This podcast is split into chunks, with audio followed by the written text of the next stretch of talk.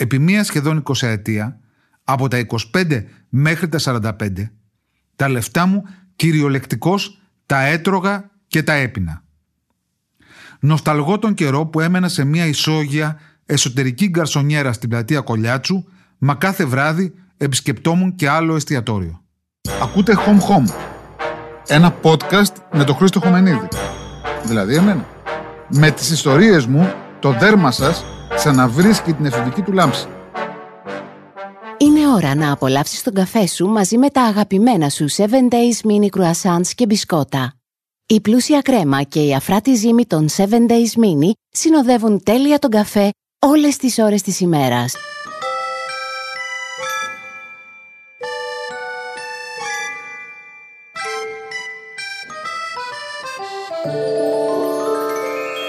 Έχω να φάω έξω από τις αρχές Νοεμβρίου. Μου φαίνεται αιώνας. Όταν θα ανοίξει ξανά η εστίαση. Όταν θα κάτσω σε ανοιξιάτικο κατά πώς προβλέπετε τραπέζι. Σε πεζοδρόμιο, σε αυλή, δίπλα στη θάλασσα. Θα έχω τρακ.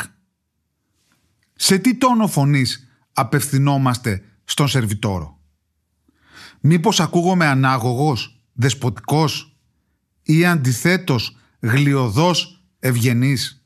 Την παραγγελία τη δίνουμε μια και έξω, από ορεκτικά μέχρι επιδόρπια; Ή αφού καθαρίσουμε το ένα πιάτο επιλέγουμε το επόμενο; Το ψωμί επιτρέπεται να το βουτάμε στη σάλτσα; Με τη συνοδό μας μπορούμε, τσουγκρίζοντας τα ποτήρια με το κρασί, να φιληθούμε; Μήπως θα θεωρηθεί προσβολή της δημοσίας εδούς; Σε αντίθεση με το σεξ και με το ποδήλατο που δεν ξεχνιούνται ποτέ, οι κοινωνικές δεξιότητες αποτελούν ένα λεπτό λούστρο.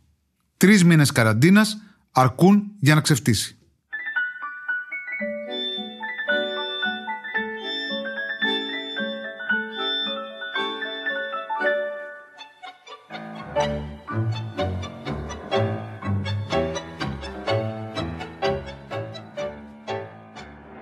Θυμάμαι τους πιλότους κάποιας λατινοαμερικάνικης εταιρείας που το ελικοφόρο τους συνετρίβει άδειο από επιβάτες στις Άνδης.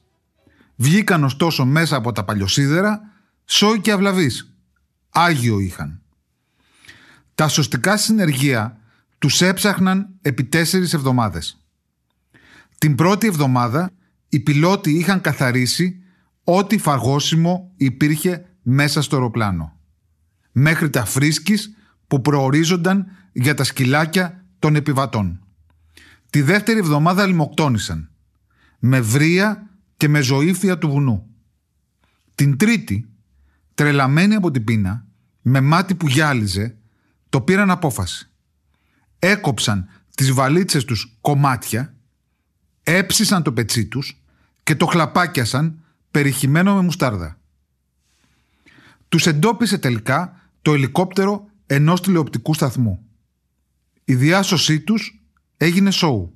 Η πιο δημοφιλής τηλεπαρουσιάστρια της Αργεντινής κατεβαίνει από τον ουρανό συνοδευόμενη από κοπέλες με ανθοδέσμες. Οι ναυαγοί του αέρος δεν πιστεύουν στη τύχη τους. Τα κορίτσια τους προσφέρουν τα λουλούδια. Εκείνοι τα κοιτάζουν για λίγα δευτερόλεπτα αποσβολωμένοι και έπειτα σαν να είναι το φυσικότερο πράγμα, τα καταβροχθίζουν. Έχουν απαθανατιστεί σε φιλμ οι σύγχρονοι Ροβινσόνες, μπουκωμένοι με πέταλα και σέπαλα, με αγκαθωτά κοτσάνια τριαντάφυλλων να κρέμονται από το στόμα τους.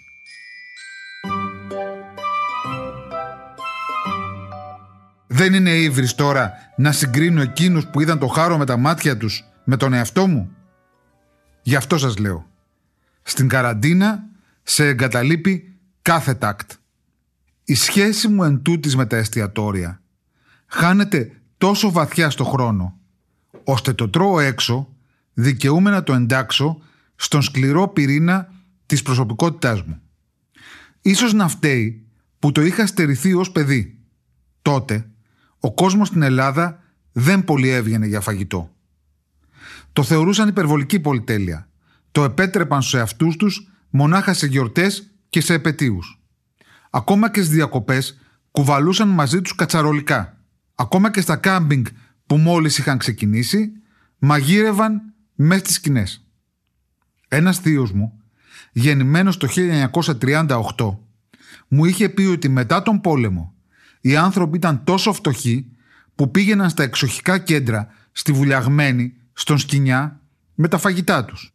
Παράγγελναν μία οκάρε τσίνα ως ενίκιο του τραπεζιού και ξετύλιγαν τον πανιασμένο από το ταξίδι μουσακά και τους γελατζή ντολμάδες. Και ο ταβερνιάρης δεν είχε παράπονο. Έπρεπε να έρθει κάποιος με γεμάτο πορτοφόλι για να σφάξει την κότα που τσιμπούσε τις αλμυρές από το θαλάσσιο μπάνιο γάμπες των γυναικών.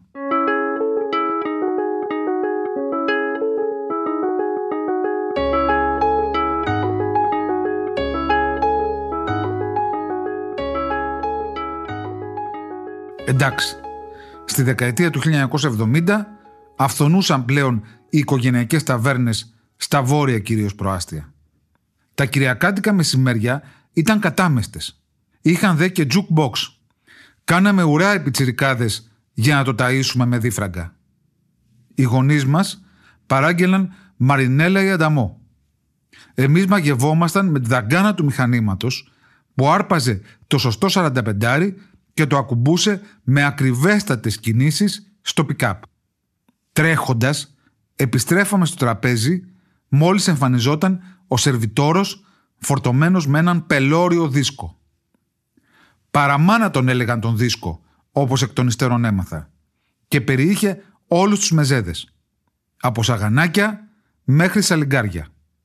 Το κυρίως μενού αντίθετα δεν διακρινόταν για τη φαντασία του. Κάτι μπριζόλες στα πρόθυρα του καρβουνιάσματος. Το κρέας πρέπει να ψήνεται πολύ καλά για να πεθαίνουν τα μικρόβια, φρονούσαν οι μαμάδες μας, οι οποίες μας απαγόρευαν να παραγγείλουμε κοιμά. Δεν ξέρετε τι αηδίες βάζουν μέσα. Κάτι κοκκινιστά, κάτι χοιρινές φέτες, για γαρνιτούρα τηγανιτές πατάτες ή ρύζι. Πόσο μονότονο. Και έπειτα τα καθαρισμένα μήλα, αχλάδια, πορτοκάλια, πασπαλισμένα με κανέλα. Και ο χαλβάς με το σιμιγδάλι. Οι μεγάλοι δεν βιάζονταν. Κατέβαζαν με αργές γουλιές τους τουρκικούς καφέδες ή τις χωνευτικές σόδες, άναβαν τσιγάρα και τα έσβηναν μέσα στα πιάτα. Εμείς παθαίναμε εκνευρισμό. Όσο περνούσε η ώρα, τόσο μας τύλιγε η μελαγχολία της Κυριακής. Αδειμονούσαμε να χτυπήσει ο μπαμπάς παλαμάκια για να φέρει τον καρσόνι τον λογαριασμό. Έτσι φέρονταν τότε στους εργαζόμενους την εστίαση. Στον ενικό τους απευθύνονταν παιδί, φιλαράκο, τι κι αν ήταν σαραντάριδες και ίδρωναν μέσα σε λευκά σακάκια και παπηγιών. Τους έβαζαν τον μπουρμπουάρ στην παλάμη και εκείνοι υποκλίνονταν ελαφρά και τράβαγαν τις καρέκλες για να σηκωθούν οι κυρίες. Και ο εστιατόρας, ο ένας από τα τρία αδέλφια της ταμπέλας, να ξεπροβοδίζει την πελατεία.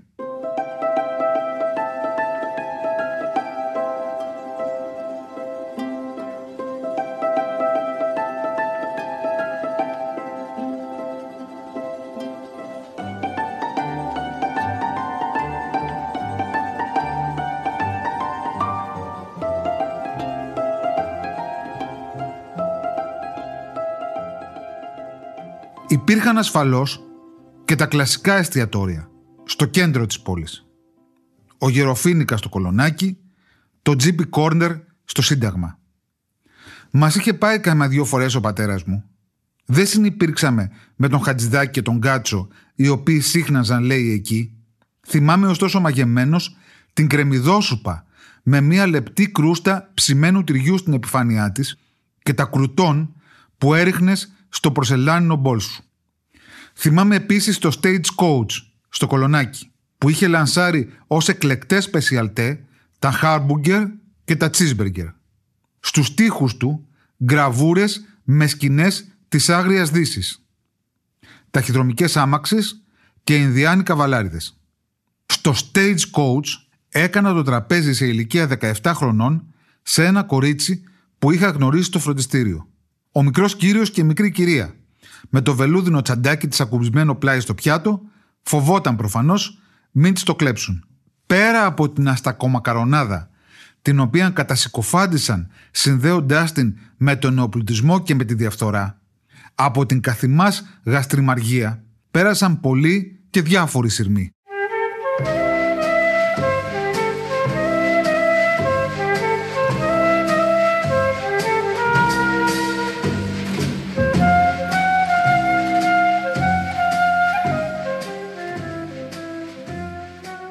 Στα 80's ήταν τα φιλέτα αλαγαλικά περιχυμένα με χονδρό πιπέρι και παχύρευστες σάλτσες. Τότε είχε πρωτοέλθει στην Ελλάδα η κρέμ φρέσ. Την έβαζαν σχεδόν παντού. Καθώς και οι πίτσες που εγγενίασαν και το delivery, τη διανομή κατοίκων. Δικαίωσαν δε την αρχική σύλληψή τους πετάω πάνω στο ζυμάρι ό,τι βρω και το φουρνίζω. Μέχρι ροδέλες ανανά έβαζαν μέχρι παστούρμα. Λίγο αργότερα κυριάρχησαν τα κινέζικα. Έπρεπε να δοκιμάσω αυθεντική πεκινουά κουζίνα στη Νέα Υόρκη για να συνειδητοποιήσω πόσο απέχει από το να παραγεμίζεις spring rolls και να τα βουτάς μέσα σε γλυκόξινη σάλτσα. Σας έχω νέα ωστόσο. Τα παραδοσιακά κινέζικα με τα δυσκολία πάνε κάτω. Ασύγκριτα εφραντικότερες για το δικό μας τουλάχιστον ουρανίσκο είναι οι αλαγκρέκ παραλλαγές. Στο κατόφλι της χιλιετίας αφήχθησαν τα σούσι. Δυσκολευτήκαμε αρχικά να τα δεχτούμε, έπαιξε εν τούτης ρόλο η εντύπωση πως είναι διαιτητικά, καθώς και η σάλτσα σόγιας που νοστιμεύει όσο να είναι το ρύζι ατμού. Την ίδια εποχή επέλαβναν κοπάδια στρουθοκαμήλων. Το κρέας τους υπερέχει, λέει, διατροφικά του μοσχαριού. Προσωπικά το βρίσκω νοστιμότατο. Στην ελληνική ύπεθρο ξεφύτρωναν για καμία πενταετία φάρμες με στοδοκαμήλους. Ως που έφνης βγήκαν εντελώς εκτός μόδας. Κύριος είδε τι απέγιναν τα δόλια, τα γιγάντια πουλιά. Κατά την πρώτη δεκαετία του 21ου αιώνα, η γενική ευμάρεια ευνοούσε τους πειραματισμούς και τους εκκεντρισμούς σε ένα εστιατόριο στον ανερχόμενο τότε βοτανικό σέρβιραν καγκουρό, καθώς και κόμπε, μία γελάδα που την παχαίνουν στην Ιαπωνία μπουκώνοντάς την με μπύρα. Στην Κυψέλη, στη γειτονιά μου, μοιήθηκα στις αιθιοπικές νοστιμιές. Η ιδέα ότι και τα πιάτα ακόμα τρώγονται, αφού δεν είναι φτιαγμένα από άργυλο αλλά από λεπτή ζύμη, μου φάνηκε από την αρχή ευρηματική. Επί μία σχεδόν 20 ετία, από τα 25 μέχρι τα 45, τα λεφτά μου κυριολεκτικώς τα έτρωγα και τα έπινα. Νοσταλγώ τον καιρό που έμενα σε μια ισόγεια εσωτερική γκαρσονιέρα στην πλατεία Κολιάτσου, μα κάθε βράδυ επισκεπτόμουν και άλλο εστιατόριο. Και ναι, γιατί να μην το παραδεχτώ. Ο παράδεισος για μένα εξακολουθεί να είναι ένα μεγάλο τραπέζι ξέχυλο από λιχουδιές, όπου γνωστοί και φίλοι ξεπατώνουν τις μπουκάλες του κρασιού. Φλερτάρουν, αλληλοπειράζονται, βγάζουν τα ισόψυχά τους. Και εγώ τους τραγουδάω. Έστω και παράφωνα. Αυτό ήταν το Home Home. Η καλύτερη ώρα για να με ακούτε είναι κόβοντας τα νύχια σας. Αλλά, αν θέλεις τη ζωή σου να προκόψεις, τα νύχια σου Τετάρτη και Παρασκευή μην κόψεις. Μπορείτε επίσης να με ακούτε κάθε ώρα και στιγμή στο Spotify, στα Apple Podcasts ή όπου αλλού ακούτε podcasts από το κινητό σας. Είναι η ώρα που θέλω κάτι... κάτι συναρπαστικό και απολαυστικό μαζί με τον καφέ μου. Τα 7 Days Mini Croissants με γεύση κακάο και μιλφέιγ. Υπέροχες κρέμες μέσα σε αφράτο mini croissant συμπληρώνουν τέλεια τη γεύση του καφέ. pod.gr. Το καλό να ακούγεται.